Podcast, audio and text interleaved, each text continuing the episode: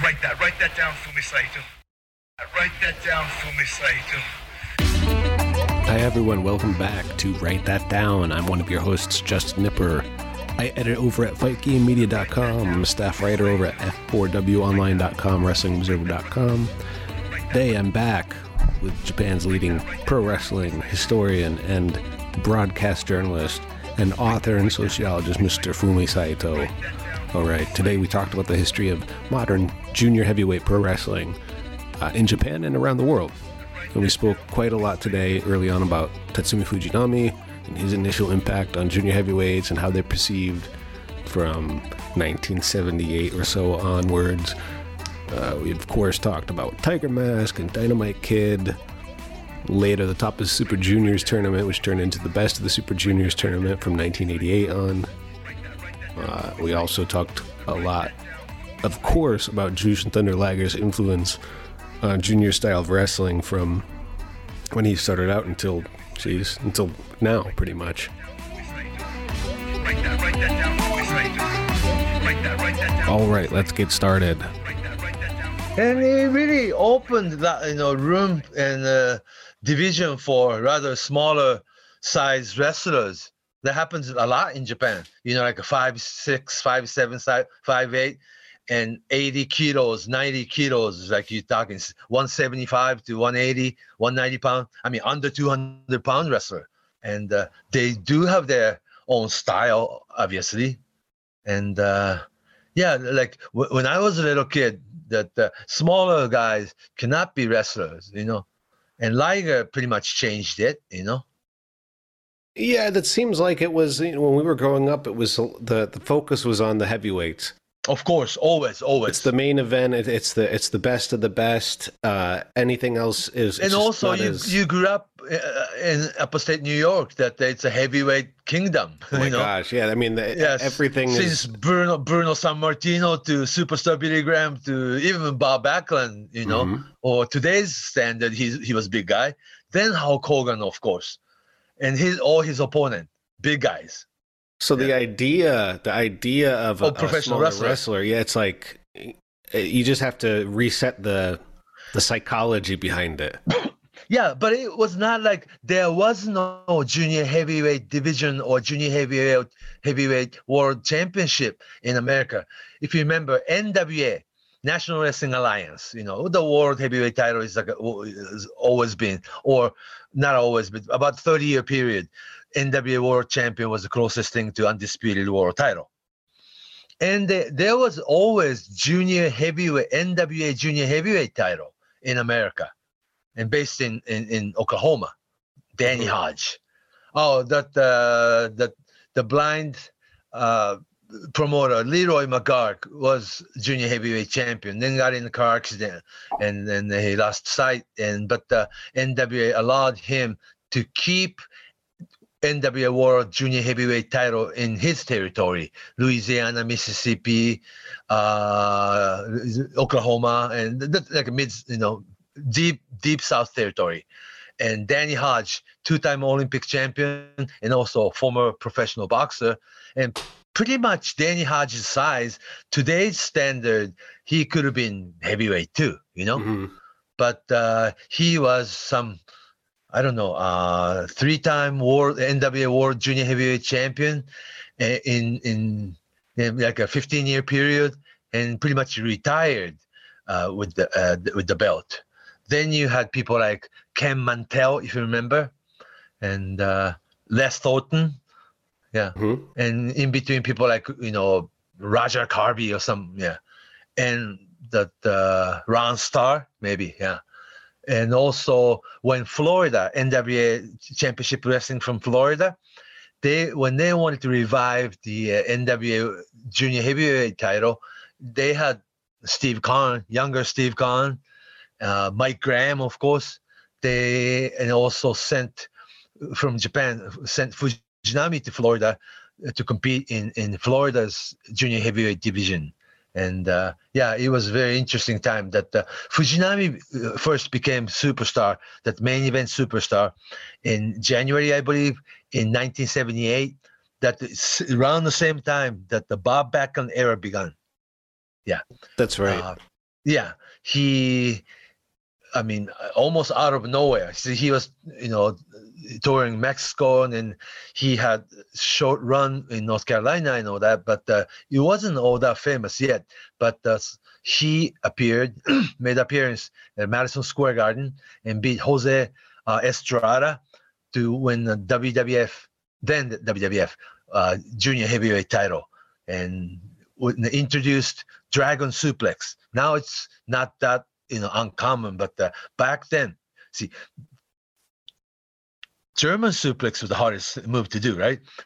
But he introduced Full Nelson into German suplex, the Dragon suplex, and uh, beat Estrada for the title. And he was televised in Japan. And 24-year-old Tatsumi Fujinami came back, and he was the, the overnight superstar main event. Very interesting, huh? And I think if you if you're familiar with Fujinami, uh, I guess for his his wrestling after like Oh, like a Fujinami against Ric Flair. Re- exactly Fujinami Yeah. versus Flair or Fujinami versus Inoki, 1988. Sure. That was and a- Fujinami, yeah, Fujinami against Choshu in Japan. Yeah. Though I mean, those are of course they're important matches, they're good matches, but what we're talking about today, the junior heavyweight Tatsumi Yeah, Fujinami. initially Fujinami was a key person who introduced the, the uh, junior heavyweight division. Of course, heavyweight division, Inoki's one man show, big star, superstar, the guy, you know. But uh, every night, uh, every, not every night, every Friday night, eight o'clock, prime time, World Pro Wrestling TV show on Ch- TV Asahi. The, when the show begins, like at eight o'clock, it was Fujinami people watch. You know, Inoki wouldn't come out till like eight forty. you know what I'm saying? Mhm. Yeah, he was the yeah. opening act, but he was a, uh, he became a big part of of the New Japan. yeah yeah show. and then then then has this distinguished you know distinctive fast pace um real high standing drop kick and he was the one introduced tope into into japanese market you know now that the you know Seth Rollins uh, everybody does tope not everybody a lot of people you know what i'm saying most most you see it all the time, big or small. Yeah. uh, any yeah any wrestlers. you run run across the rope and fly between top rope and second rope fly through it and and then give big crossbody uh, uh, to people outside you know this is just sensational you know And w- the way Fujinami did it, the, the way I recall is he, he was fearless from when he ran out of the ring Yeah. into the. then they just, didn't use the name tope first tope is like pretty much spanish lucha Hmm. libre term Hmm. and when he when fujinami started doing it uh, we used to call it dragon rocket Dragon Rocket. Yeah, I mean, it really Yeah. it, it was. Uh, Yeah, Dragon with- Fujinami's Dragon Rocket. You know that the leg sweep, Dragon Screw. You know, and uh, even uh, the way he s- stands on the, uh, the the turnbuckle and just walk, you know, jump onto the you know uh, uh, ring, Dragon Ring in, and the Dragon Sleeper, of course, later, a little bit later on. Mhm. Anything that was, was original with Fujinami, they put Dragon on it, uh, like a signature name. You know. He even did the did the song later on, Macho Dragon, Oh, Macho Dragon song. He sings it too. You know. kind of like a Uh, rap almost, yeah he singing, talking. you can find that uh dragon that the uh, macho dragon song on youtube Mm, yeah, yeah. he Just sings type it, in though. Tatsumi Fujinami Macho Dragon. It'll come up everywhere. Pink Yeah, jacket and yeah. everything. Yeah. right right there was a couple of those that not just macho dragon but the dragon suplex and couple three times he sang Wow.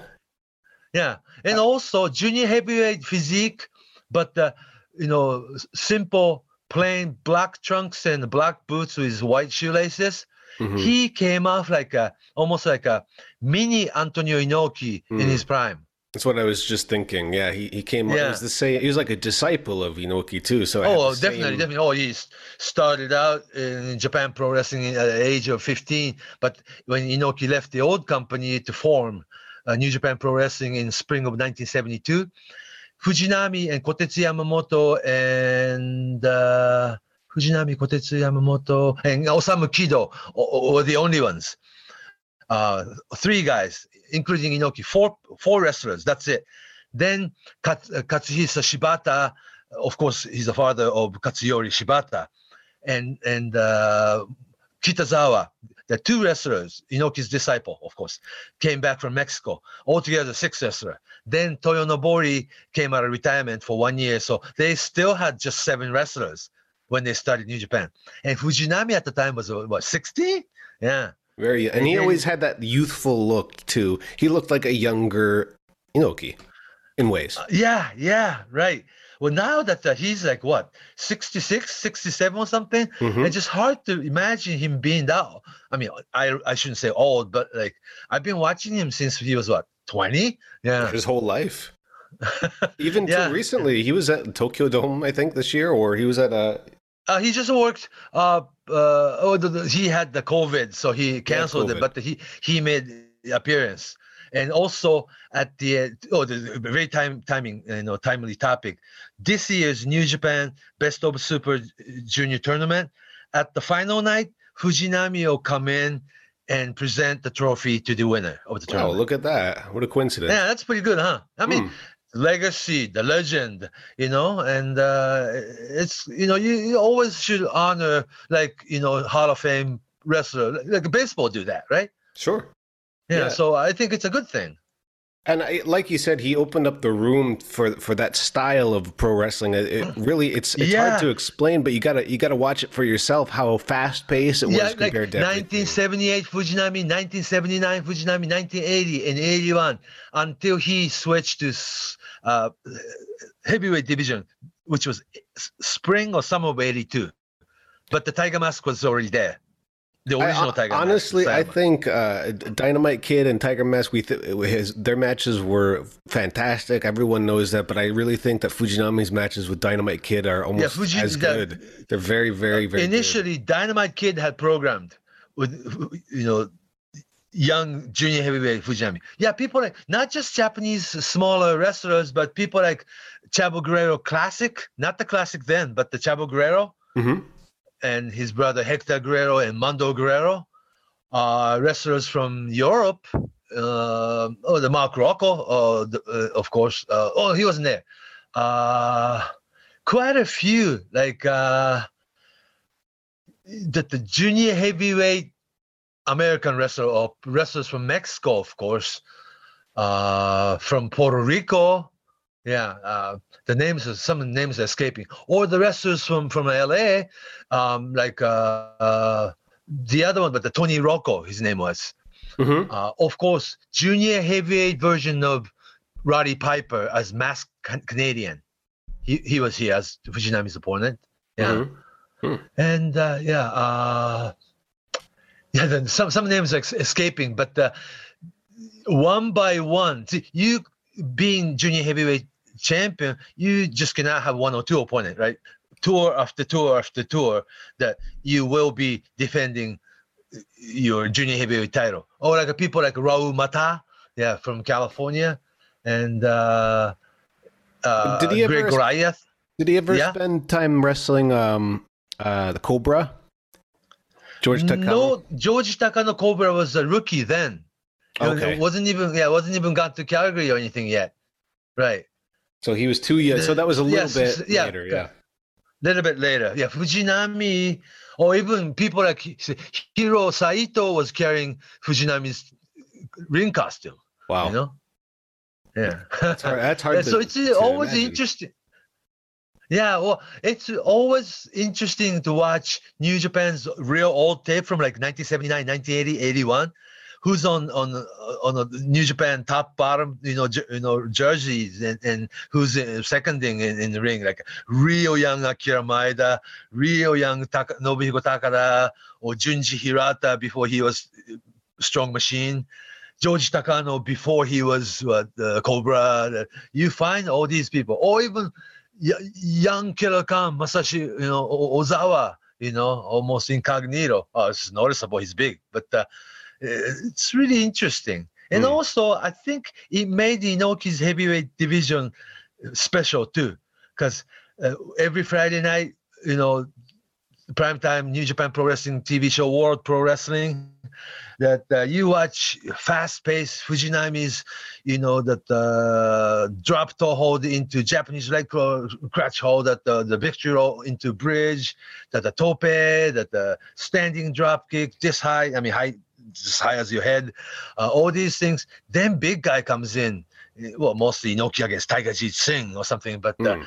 obviously bigger guys, you know, at the like uh, last half of the show. So I think it, it really made it interesting. And Fujinami's wrestling was fast and uh, not quite as innovative. Oh, that's not the word. You see, when Satoru Sayama original Tiger Mask came along, it everything was so.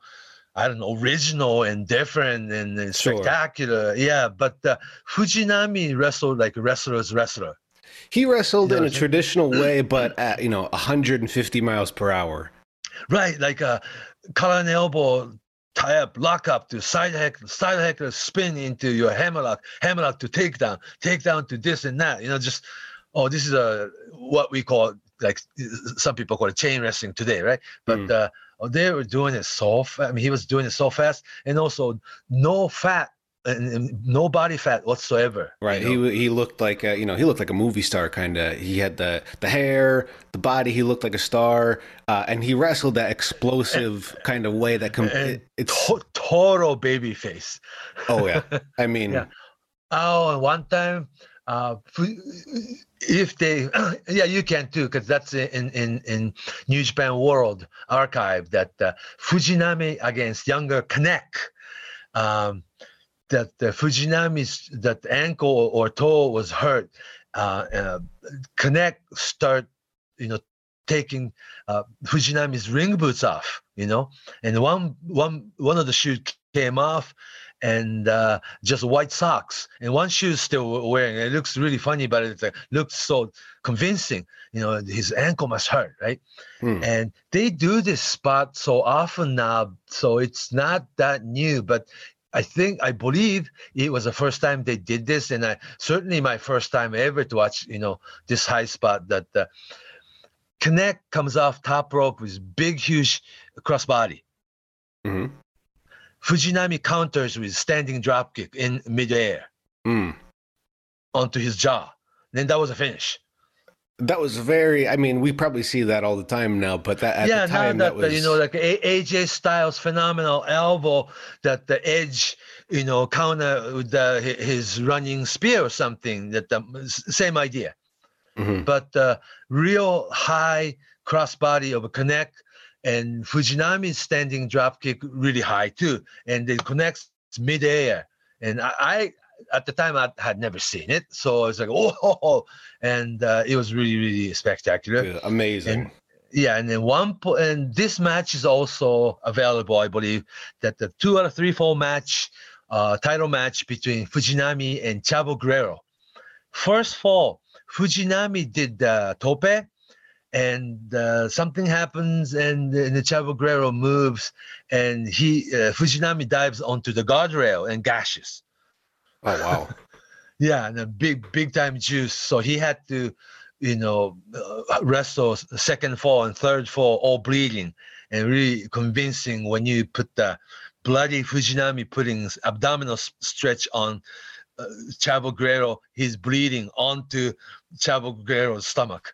Oh my god, the photographers must have been going crazy. You know what I'm saying? Yeah, Yeah. yeah. I mean, can you can you picture that? Yeah. just the perfect intense shot yeah that, i think that was one of the things that defined uh, fujinami was not not like you said the innovation that tiger mask and dynamite kid More emotional, emotion energy. like inoki his comeback yeah his comeback because he is not uh, he doesn't sound like he's the toughest guy you know he's a good wrestler but the total baby face pretty much selling two-thirds of the way right? Hmm and uh, heel does bad thing and then he just takes it takes it. Then at the end, end of the second fall or third fall oh, there's- a lot of the matches were still two and a three fall match late late 70s they they switched to you know one fall which is go- okay. But uh, towards the end of the match he gets so angry and uh, ask uh, the crowd uh, can he use you know closed fist punch you know ask Mm. i mean people have to allow him Mhm. yeah punch him out right yeah yeah Until then, okay Yeah, because until then, you know, the close fist is illegal hold. And it's just like it's, it's a non-verbal communication was still there. It was really interesting. You know, Mhm. I, I was yeah, I got into it a lot, you know. And also, yeah, Inoki much older than Kid, right? In his 30s. So, but the, I think younger fans, like I was in high school, so I could relate to, you know, Fujinami's match a lot better, you know. He was very only like easy to feel like a sympathy for and very easy to connect with all the energy hmm hmm Yeah. And uh, then Dynamite came in, you know, like 23 year old Dynamite kid before Tiger Mask, you know, program. It was Fujinami against uh, Dynamite Kid. Actually, the first meeting of Fujinami against Dynamite Kid took place in Calgary.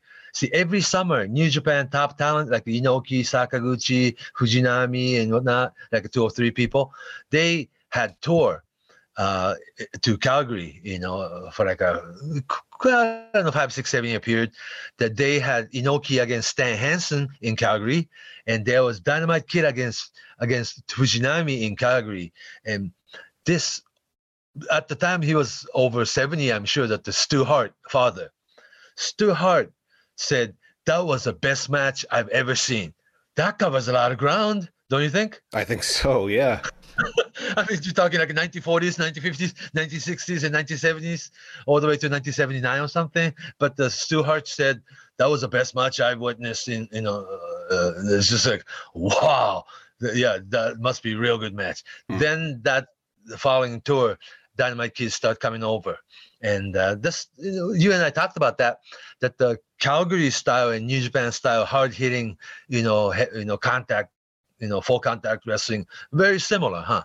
Yeah. and uh and also dynamite kid with that size back then with the five eight five nine and probably 160 170 pounds at most he couldn't gone to any other territory because he would have been too small right right like we were talking about it just wasn't the uh the time yeah because wrestling was for wrestlers. heavyweight people or big Yeah. people in america and canada and maybe in mexico yeah you know middleweight light heavyweight all these things but uh, but canada uh dynamite kid was allowed to do that. Uh who discovered dynamite kid? It was bruce hart uh, older brother of bret and owen. Bruce hart had toured england in europe and pretty much not discovered but kind of discovered dynamite kid tom billington. And uh, this great wrestler I found and talked his father into bringing Dynamite Kid in, into Canada, you know, and to Calgary. Uh, He's gonna be instant dynamite sensation. His name is Dynamite Kid. Then uh, okay, bring him over, right? Then when Dynamite Kid showed up in Calgary, like 160 pound Dynamite Kid, I'm talking about. Stu Hart looked at him and said, "Is this guy a wrestler?" you know. I mean, in his book, it had to be Killer Tor Kamata. He had to be Archie Gouldie the Stomper. He had to be King uh, you know, or King uh, King Curtis or Abdul the Butcher. Calgary too had all those heavyweight, you know, bloody heavyweight heels, you know. But uh, but let them wrestle, right? Then uh, just after a few ma- matches, yeah, the Dynamite, young Dynamite Kid matches were convincing enough uh, that convinced old, you know, daddy Stu Hart, right? This is like something that I don't even know about. That uh, let him do it, right? Hmm. Then uh, yeah, pretty soon Dynamite Kid changed the face of uh, Calgary style. Bret Hart just get you know get uh, get, get getting out of high school, and he Bret Hart went to college a couple years, but in the meantime he wrestled too. These- Every single brothers, you see, eight brothers and four sisters, twelve kids, right? Mhm. Eight brothers all wrestled one time or another, and four sisters married to wrestlers one time or another.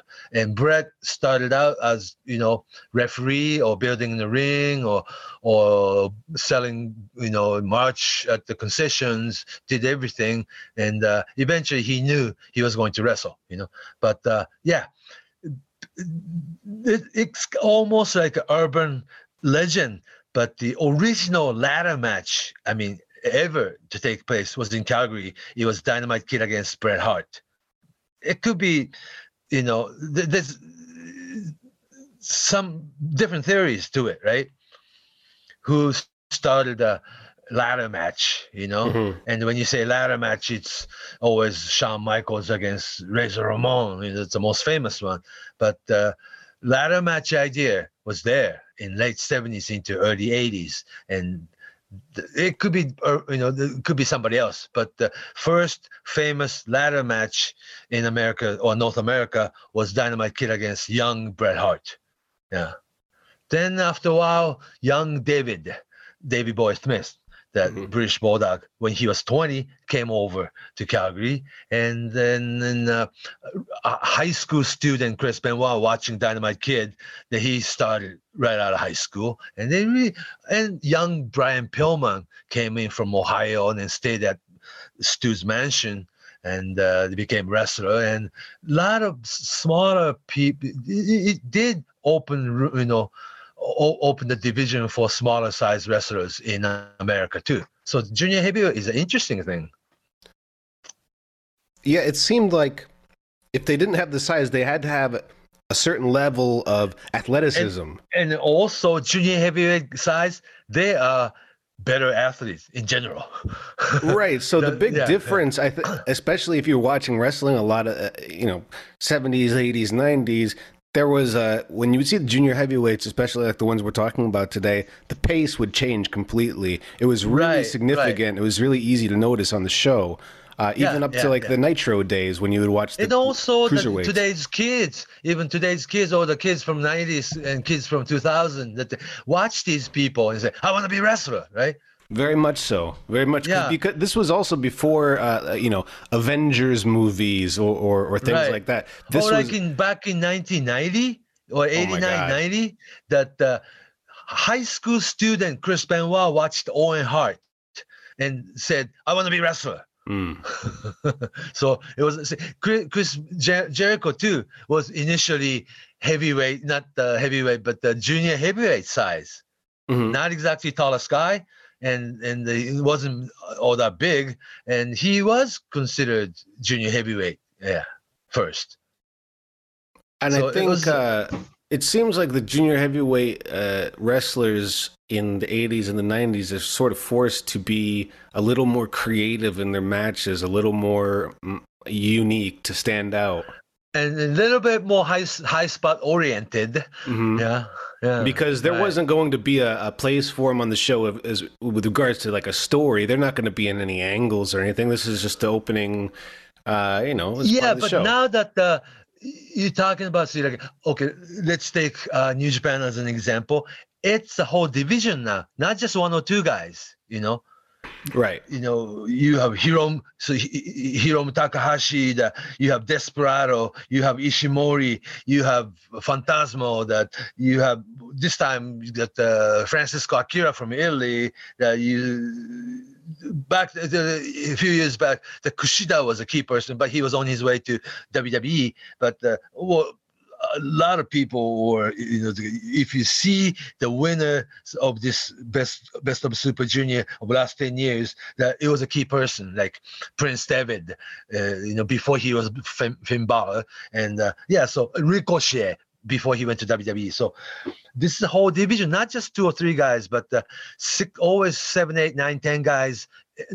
I don't want to say mid card, but uh, like right in the middle of the show, that the junior heavyweight division is there. Junior heavyweight tag team champions, junior heavyweight singles champion, and the whole division of it. In, in back to Fujinami, it was Fujinami and his opponent. You know what I'm saying? hmm yeah, like back to Danny Hodge, 60s into mid 70s, NWA World Junior Heavyweight Champion. He was traveling champion and not necessarily the flying guy, you know, like a crossbody flying wrestler. And actually, Giant Baba's All Japan had World Junior Heavyweight title too, remember? Or Mhm. still do today. And initially, it was young junior heavyweight version of Atsushi Onita. hmm Yeah. Yeah, and then programmed against Chavo Guerrero, uh, you know, switch side from New Japan, and Hector Guerrero that, uh, uh, yeah, had his own opponent. And in 90s, All Japan's junior heavyweight champion was Masa Fuchi. Mm. That's a heavyweight guy. you know, real tall heavyweight. Don't you think? But that was Yeah. Giant Baba's idea. But yeah, kind of Masa Fuchi echoed uh, the what the NWA idea of the junior heavyweight style of wrestling was. It was just another version of uh, heavyweight NWA style wrestling. Yeah, yeah, but it was a definition that the right junior heavyweight division under 210 pounds or something like that, Mhm, and uh, Fu- Masa Fuchi against Joe Malenko or something. mhm. The classic wrestling, no. But it, uh, if you watch Fujinami's junior heavyweight matches or the Tiger Mask, Kuniaki Kobayashi, you know, uh, or Dynamite Kid style junior heavyweight match, it was like, huh, huh, hmm. You know, there's a little bit different. You know. It's like uh, it's like comparing uh, classical music to rock music. Or country music maybe? Yeah Uh, Masa Fuchi the mighty inoue the a little bit later on yoshinari ogawa. Or we Mhm. even had the mr 630 pm that uh, Yosh- uh, momota. Yeah. And uh but not many. The, in 90s it was like a champion yoshinari ogawa against young rob van dam or something. Hmm yeah It was never a Danny- main focus on the show, unfortunately. Right, right. That uh, I guess Giant Baba wanted, wanted wanted to keep it that way, huh? Probably. Yeah, I mean, it was the. It it just seemed like the tradition. It, it kept with uh, uh, traditional pro wrestling uh, expectations. The junior heavyweight, it, it's just another part of the show, but it's not the main attraction. Right, Um, and also when Misawa was Tiger Mask, uh, you know, second Tiger Mask, you know, Misawa Misawa was a Tiger Mask, but uh, Mhm. he didn't really wrestle like original Tiger Mask, you know. He was like almost too tall to be Tiger Mask, you know. Too big, and uh, not so. Um, gra- I mean, he was graceful, but not like a martial artist. Like he looked like a pro wrestler. Yeah, and then tall and good sized body. It just hap- just so happened to be wearing Tiger Mask costume or something, right? Yeah, Yeah, was much useless- bigger than the original Tiger Mask. and useless trivia is though, original Tiger Mask Satoru Sayama only did it little uh, less than three years. You know, two years and eight months or something like that. You know, not even three years. Misawa's Tiger Mask actually lasted over five years. Did Oh, you know that? that's that? right. Yeah, most of his like rookie days were spent Yeah. as Tiger Mask. Yeah, it was yeah, like a poor guy who, that the people almost resented the idea to have the same costume Tiger Mask after Sayama quit, right? hmm And it wasn't Misawa's fault at all. It was Channel 4 Nippon TV's idea to have Tiger Mask on your uh, on your roster. And Baba said, "Okay, Misawa can do it." And then he said, "You know, the, the Misawa had to do it, sort of." And uh, but then again, he was hidden under mask. You know, Misawa was hidden under Tiger Mask for five year period. He was ready to be main event guy, and he was ready to be heavyweight. And just as soon as Tenryu left for SWS in 1990. Did you know it was only four days after, four days after Tenryu left for SWS, Misawa took the mask off. Hmm. Yeah, just Interesting. four four days off. I mean, after. So either plan was made, or it was the spirit of the moment thing, or just Misawa and Giant Baba was kind of a testing the timing of it, and there was no you know better timing than that night that the Tenryu and his guys left. And Jumbo and uh, you know that the more conservative babyface side uh, it was still with AW, I mean, uh, All Japan, and it's like they had to do something that night. You know, the beginning of the new tour, and it, it was just as Misawa take, you know, start taking the Tiger Mask mask off. Kawada was behind it, and he was like taking the sh- not the shoelaces, but what do you call it? That the strings. off Yeah, the laces. head. Yeah, laces off and say, do it, do it, let's do it, let's do it. then he grabs his mask and Misawa throw it around, you know, into the crowd. So dramatic. People were ready to get get rid of that mask Hmm. altogether. I- Yeah. The timing was perfect. Yeah, and Misawa looked so. really I angry so. when he threw the mask too. He had a lot of. Yeah, yeah. It's like I'm free, you know, like Roger Daltrey, you know. you must have been really busy that week.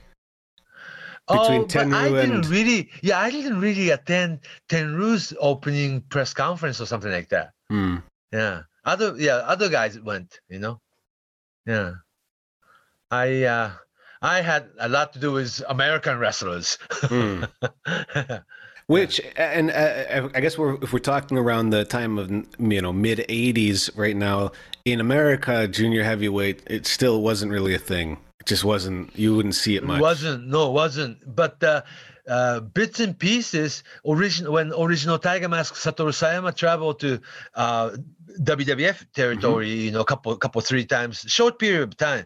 But he was there for like uh, three or four weeks. But they taped five TV shows at the time. If you remember, original Tiger Mask against Masa Saito, you know, Mm-hmm. yeah, on TV taping, and uh, yeah, Masa hated the idea that that the videotape will go to Japan, you know, him him putting Tiger Mask over, when he- which he had no trouble with in America, but would this tape go to Japan? Huh. Hmm, huh, you know, and there was an interesting matchup the, in, in uh, like 81, 82. Uh, original Tiger Mask Satoru Sayama against young Eddie Gilbert, uh, young Curt Hennig. Yeah.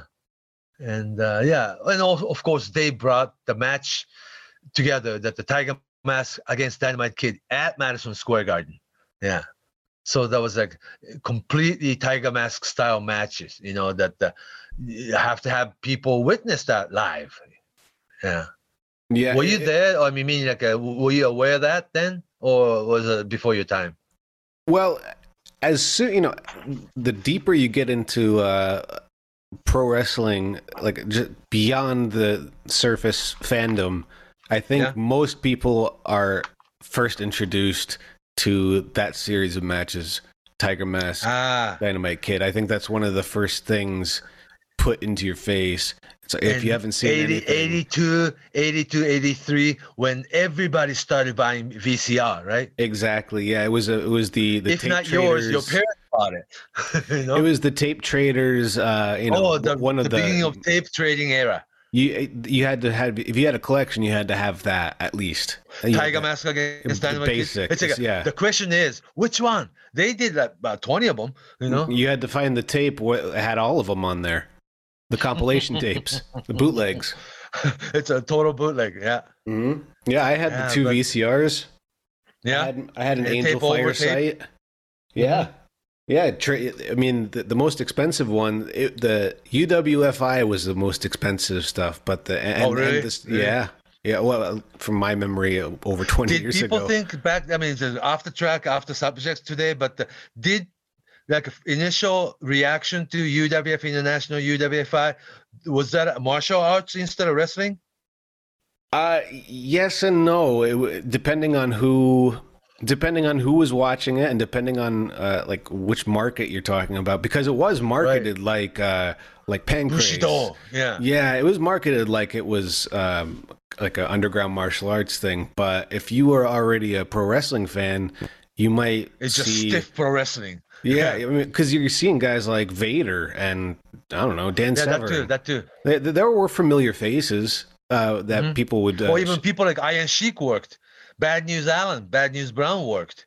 You know, But or John Tenta. Yeah. It was such a gray area still of what what what, what exactly was it and what was MMA and no holds barred. So I right. think and also some people said, well, it's real in Japan, right? something like that because so, there were people that probably thought UFC was a work still. I mean, I, Oh, it some was. people do. Some people did. Yeah, I mean, around that time, it was so um, uh, uncultivated. It wasn't fully formed like Right. it is now. Oh yeah, and then first So- couple UFC they had ninjas. Yeah, they had Or- uh, uh, yeah, or kara- people like Kimo. karate. Yeah, uh, they yeah, had um, Kimo or Tank Abbott. uh, Emmanuel like. Yarborough, sumo, Mm-hmm, mm-hmm. big. I thought it was fun. I mean, that was an interesting time. You know. Well, now you know, that everybody that style, that style, I think Pride and and Rizin kind of took on that Right, style. right, right. Definitely. The freak It's show. like, I don't want to say, free, yeah, freak show nature of it. Right, right. I mean, that's why the Akebono versus Bob Sapp style booking. The, the oh yeah, they, they work or shoot. They pretty probably look the same, though. you know what I'm saying? yeah, I mean, to be honest, yeah, I don't know. I mean, the thing with those, I mean, we, we are going off the subject a little, but the freak show style of booking, I mean, it, I guess it draws, but if there's if it's stupid and shallow and it ends up as a disaster, where does it go after that? You Yeah, know, we're but then again, they the attracted wrestling fans in Japan anyway, It did, wrestling or not. And it really brought uh, wrestling to a big peak, uh, probably but into Uh, the dark ages. No, no, the dark ages because MMA people are running basically wrestling shows in bigger budget It kind of like took the place of pro wrestling. Had the pro wrestling presentation. at the time. At the time, yeah, yeah, and then, and then people like you know Yuji Nagata, Kendo Kashin, those people participated in, in a Pride or K1 fight and lost, you know, and uh, that was bad. Yeah. Because people thought of wrestling a certain way after that. yeah, at least New Japan wrestlers are so good, Mm. right? Yeah. But you shouldn't have gone in a MMA ring with two day training or overnight training, you know? Yeah, now we know that. Now yeah, but I have to defend, especially Yuji Nagata. You know, recently I asked him how he felt about it, and he's such a good man that uh, he's glad that was him, not anybody else. Hmm. yeah did it and then uh, other people like the tanahashi generation and on they didn't have to do it He uh, he took one for the team. Did he did he elaborate on that? Did he say anything else about that? uh you know that, that was the thing i wanted to ask you know how do you feel about that and then how how did you feel about it then how you feel about it now that now he feels that uh, uh, it, i'm yeah, he's glad that was him you know Hmm. and it wasn't that bad he said you know yeah it's mean, like some somebody yeah. had to be a stepping stone I suppose that's really a, a humble. oh oh humble oh way real of- humble yeah Yeah, and Uh, 55 year old you know Yuji Nagata still wrestling professionally to this day yeah, on cable Yeah. television in America. yeah yeah Pretty amazing. yeah amazing. blue justice yeah he's still there yeah so i have a lot of respect for that guy yeah Did you know that the uh, if you're familiar with Sonic the Hedgehog series in the new movie, uh, Sonic's alter ego's name is Blue Justice. oh really Yeah, yeah yeah. ah It must very m- must be uh, pro wrestling's influence. Oh okay all right uh, back to new, Okay, back to new junior japan's heavyweights. junior heavy, especially you know, we we talked about all Japan's interpretation of or Baba's interpretation of junior heavyweight division, but the New Japan took the, the the completely different approach, starting with Fujinami, then original Tiger Mask, then you have Liger, the longevity superstar, Mhm. and uh, the first you know junior heavyweight tournament was '88, won by Shiro Koshinaka. You know that he was still junior heavyweight then, and the people like Hiroshi Hase was still junior heavyweight. And following year, the second year, top of the Super Junior, that uh, Norio uh, Honaga won. You know that the Choshu group, you know the heel guy, but they that winning top of the Super Junior tournament made Honaga uh, very the believable that the top of junior heavyweight division at, at the time. Yeah. Then introducing, you know, the Liger and then the Pegasus Kid. Later on, Wild Pegasus. Of course, you know that uh, there's uh, Chris Benoit, but that's that's another story for another day. But so they did. Uh, then you you introduce uh, Black Tiger, the second Black Tiger, of course Eddie Guerrero underneath, and uh, he was star in Japan before he was WWE superstar. So it's a very interesting thing. Like uh, people like Dean Malenko. Then early '90s part that uh, uh, other you know companies uh, uh, other than New Japan, you have Michinoku Pro Wrestling or Tenryu's WAR, the, or you know different company FMW the, or Hayabusa was junior heavyweight first, and a lot of new wrestlers were being introduced to New Japan ring uh, while this while you're having this junior heavyweight tournament or one night tournament like uh, uh, what was the name of it uh, super super j cup you know Mhm.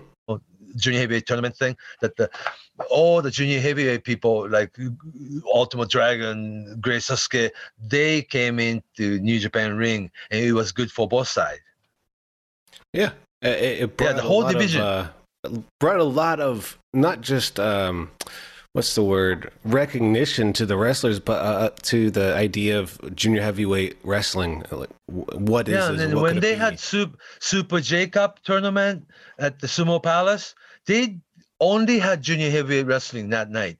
No heavyweight. Nobody. I mean, like Riki Choshu or Fujinami. Nobody worked. It was first match to uh, the main event. It was all junior heavyweight all night long. Mhm. It was interesting. Yeah.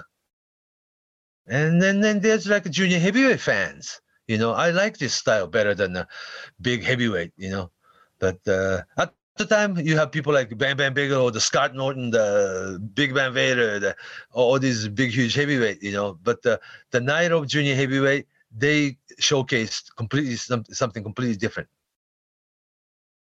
So it's healthy for the business, I think.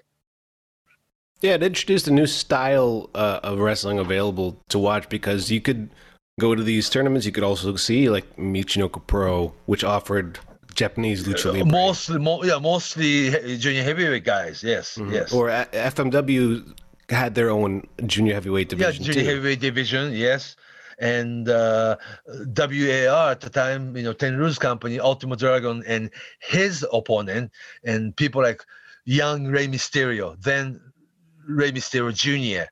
or Negro Casas, or all these real junior heavyweight size lucha, luchador from Mexico were introduced as a as a Ultimo Dragon's opponent in Japan, which was like very healthy. Yeah Mm. Something different. And also by having Liger as a focal point of New Japan's heavy uh, New junior heavyweight division, you create his rival in you know Wild Pegasus, like I just said, uh, the Black Tiger Eddie Guerrero. They, they brought in Dean Malenko, and you had uh, uh, El Samurai and Koji Kanemoto and young Kendo Kashin. You know, or Tatsuhito Tak- Takaiwa, the young Shinjiro Otani, they were all junior heavyweight. Yeah. Minoru Tanaka. Yeah. And today's Tiger Mask, of course. hmm Fourth Almost. Tiger Mask. Twenty Yeah. years now. I guess. Yeah. Probably Oh, more. the, the, Gedo was working as junior heavyweight too. That's right. That's he Yeah. was in that Super J Cup. Mm-hmm, mm-hmm, mm-hmm. So uh, this whole division of it, I mean, so many wrestlers, you know. So it's good to have this, you know, weight divisions, especially in Japan. No, I know there was always WC that. yeah, Wasn't there a tradition of uh, New, New Japan uh, doing the heavyweight versus junior heavyweight? Uh, every- right. That meant something. Once a year, you know, heavyweight version of Liger going against somebody like Shinya Hashimoto. Mhm. Yeah, That's the one oh, I they- think that of. made, yeah. Oh, that made real good main event. yeah. Mm. That night, uh, when Liger had single match against Hashimoto, he took the costume off. I mean, they really showed the upper body, and people realized how big Liger actually was in his Mm. upper body. Yeah, it's Battle like, wow. Liger. Yeah. Yeah, it's like, yeah, he can work man. even. Oh my gosh, right? he was always a big, uh, muscular dude. He looked like yeah, a- just not tall. That's all. he was like a Japanese dynamite kid. Yeah, so talented, so talented. Yeah. And d- unique too because uh, how he changed his style and how he created this division f- where he could be a star and he didn't have to be in the main event but he could still be a, a huge part star. of the show. And also I learned so, so much from his evolution that uh, that uh, last you know 10 years of wrestling you know Liger's wrestling career actually he didn't fly at all. He No. just assumed he did. You know what i'm saying yeah. Maybe once one plancha or something but the entire night he was a karate thrust or low kick or some wrestling headlock takedown and uh, the the jabe that the mexican stretch and other things but he didn't really fly it you know usually the other op- the opponents would fly. Right that's right. so maybe in your head you would uh, kind of yeah the perception and the memories of people's you know perception is an interesting thing you know just assumed like i was flying when when he wasn't. His matches were But the pretty uh, you know great smart and, worker though. Yeah oh yeah. And uh, yeah. always adapted to to whomever he was in the ring with, which was really important over the years yeah yeah And especially in the junior heavyweight division when we're talking about uh, these tournaments with people from other wrestling right. Oh, cultures. right right You're going to have to to have that ability to adapt really quickly too. Mhm, mhm. But the- all these, even after 2000, you had the Milano Collection, AT, you know, that uh, Wataru Inoue or somebody like that, or young Prince Devitt before he was Finn Balor, New Japan Dojo guy, or today's Ryusuke Taguchi, young rookie that uh, Taguchi, or he was gone quick, but uh, they introduced people like Low Ki. I mean, Mhm. he could have been big, huge superstar in Japan, you know, Mm. Yeah, if when if he wasn't so political about it, you know. right. But uh, if you remember Kushida's partner Alex Shelley, hmm yeah, He was uh, And- yeah. he was pretty popular as a singles junior heavyweight for a moment. He was Yeah, he, was yeah. the in between uh, Kenny Omega and AJ Styles guy. I guess, yeah, yeah, yeah. Then also the company like Dragon Gate always has a bunch of lighter guys, you know, the middleweight, junior heavyweight, light heavyweight type wrestlers. And first Ricochet was discovered by Shima, uh, d- then Dragon Gate, and introduced to Japan. And Ricochet was like an instant sensation, you know. Not today's Ricochet though, but uh, when he had freedom to do whatever he f- felt like, you know. Yeah. I think that's another thing we should probably talk about too. Is after 1999, after 2000, after the split with All Japan and Pro Wrestling Noah, we also saw um, junior heavyweight centric companies like toryumon or Dragon Gate, things or, or Right, right. We would this actually see- started like '98 though. Yeah. Mhm. So like late nineties, uh, you would see you you would have the opportunity to see just ju- junior heavyweight style wrestling. That was that and was you also, were- you know, younger talents mentality too. You know, if wrestling company was just New Japan and Old Japan, it's really hard to go in. You know, get in, and you have to be young lion. You know, then then you do the dojo thing and the whole thing. But when Ultimate Dragon opened Toryumon School in Mexico, it's like. Uh, uh, I mean, by now there's over 150 wrestlers who debuted from that school. Yeah. wow. Yeah. So uh, they also opened the you know room for smaller guys. You know, today's Taiji Ishimori, Toryumon graduate. You know, hmm or even people like you know Baramon Shu and Baramon K. You know, the, you know the funny guys, right? The twins. Yeah. They were from Toryumon. Oh. Yeah. Okada. Uh, Yappeman. Oh, Kazuchika Okada. Oh my gosh, Yeah. 15 year old. Yeah, 15 year old, right out of ninth, ninth, right out of ninth grade, Kazuchika Okada went straight to Mexico and debuted there. Yeah. So So the junior heavyweight style has really everything that we watch now. I think has it, the junior heavyweight style of pro wrestling has had a huge impact on I, anything, anywhere you go, anywhere you watch today.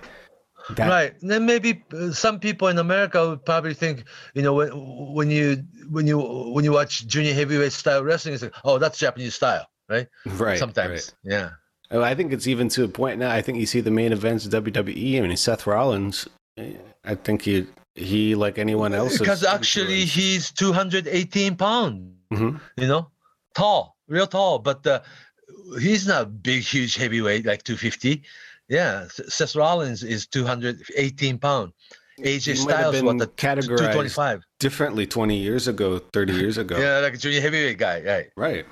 Yeah. Or uh, there was a time like a Kyle O'Reilly worked junior heavyweight in Japan too. Mm-hmm. Mm-hmm. Yeah, very interesting. Probably CM Punk would have been junior heavyweight here too. Then Shawn Michaels definitely. he's tall. He's tall.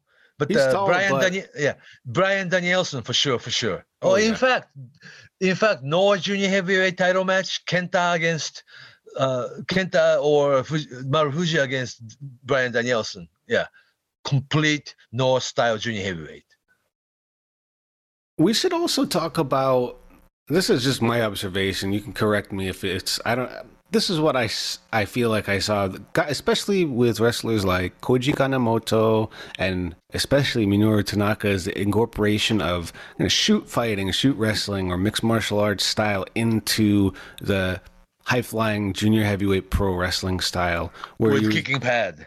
kick pads and Yeah. uh, grappling, but you would also see you know lucha libre style. You'd Yeah, and a little bit of moonsault here and there. Yeah, yeah, and I, I, Yeah. I those two are the first names that come to mind, and I think like like you said, uh, Kyle O'Reilly. I think he's uh, like a, almost a mirror of those of those. Ah, the right. Very wrestlers. much so. Very much so. Yes. and I think so many wrestlers don't realize that th- this style it was just sort of cultivated only 20 years ago. Oh, the influences are there. You know, if you watch the heavy guys like Kevin Owens, he, I mean, not anymore, but he was wearing kicking Japanese kicking pad. Mm-hmm. Mm-hmm. Yeah. Oh, It Chris Jericho trend. wears that.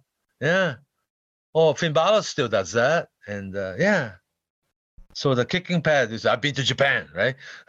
Yeah, it's Yeah. the look. I mean, even the Miz wears kick pads. oh, that too. Right, right. So you could see, you know, that you could track that back to UWF, but by the late '90s, early 2000s, you saw these guys like Minoru Tanaka, Because they were watching, they were watching videotapes too. So yeah. mhm, Kendo Kashin, like we talked about earlier. That is kind of that junior heavyweight. Also, uh, the division gave wrestlers room to sort of experiment with uh, what could work and what wouldn't work without the big um, high stakes of a main event angle. Yeah, basically, smaller people had to do more in ring, more grappling, more wrestling, more flying. You know, uh, than than uh, I mean, big per you know, big people can almost get by with just very limited amount of moves. You know, unless you do the better. Sometimes that's also wrestling. Yeah. What I find, um, I guess, what's interesting to to continue to watch is how I don't know if it has progressed much in the past couple years. You, because in the '90s, you'd see from one year to another, you would see another crazy evolution of the style somehow. hmm hmm These days, um, you, you can watch a main event with stuff that you would consider junior heavyweight style from 20, 30 years ago. So, is that style, is it still really a style? Huh. Or is But it just AJ kind of like how the, the that's just how Well, modern well, wrestling the- For is? instance, AJ style hasn't changed. It just so happened that he's in heavyweight division. That's right. That's right. Yeah. He still same works with the someone same. like Seth Rollins, or same with um, I don't know uh, Adam Page. I don't consider him a, a typical heavyweight style wrestler. He he wrestles.